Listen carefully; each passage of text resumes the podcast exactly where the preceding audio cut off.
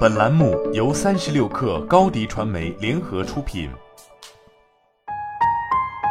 本文来自微信公众号《哈佛商业评论》。初创企业创始人面临的最早最重要的决定之一是独自创业还是找一位共同创始人。许多行业资深人士认为，单打独斗后患无穷。一些风险投资公司和孵化器企业甚至明确建议不要资助单独创始人。然而，共同创始人是否真的是实现创业成功的唯一途径？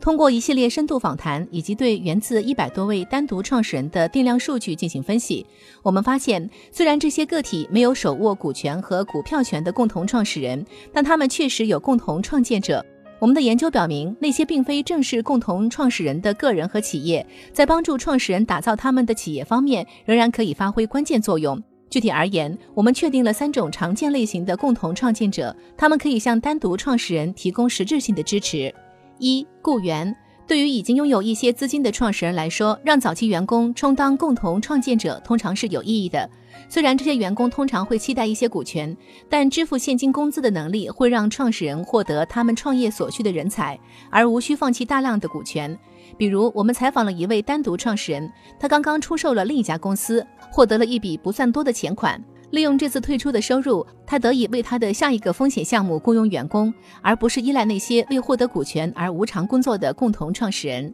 二、联盟。当然，不是每一位创始人都能够马上招到员工。如果有偿支持不是一个选项，创始人可以与现有企业组建双赢的联盟。比如，我们与一家教育科技初创企业的创始人进行了交谈，他有很强的技术背景，但没有销售经验，与作为其目标客户的各个学区也没有联系。他曾考虑引入一位共同创始人来填补这些空白，但他发现另一家公司已经在向多个学区销售相关产品的组合。他安排了联盟，其中他让渡了一部分利润给伙伴公司，以换取他们支持他的产品面向他们现有客户群进行营销。这个联盟使创始人获得了他自己所缺乏的销售和营销资源，此举没有削弱他的股权。三、赞助人。最后，我们访谈过的许多创始人严重依赖赞助人，向这些创业者提供人脉、资金或者建议，而不期望得到任何回报或补偿的个人或组织。比如，我们与之交谈过的一位创始人资源有限，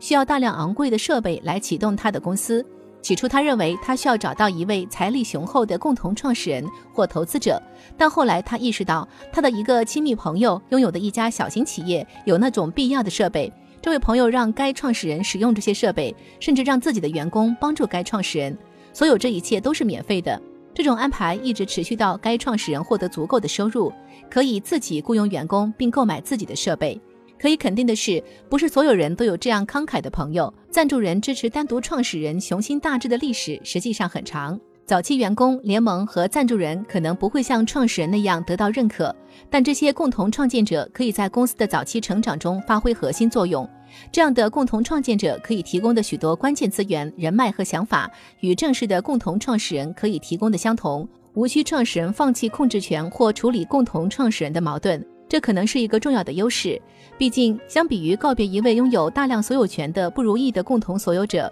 与一个没有所有权的不如意的共同创建者告别要容易得多。比如，马克扎克伯格与共同创始人爱德华多·萨维林的分手，导致了一场巨大混乱的诉讼，最终向萨维林偿付数十亿美元。像这样的情况比人们想象的更常见。最近的一项调查发现，百分之四十三的企业创始人因裂痕和权力斗争而被迫买断他们的共同创始人。当然，共同创始人可以增加很多价值，有时他们绝对是最好的选择，但他们不是创业者获得所需支持的唯一途径。有合适的共同创建者在身边，单独创始人可以走得很远。好了，本期节目就是这样，下期节目我们不见不散。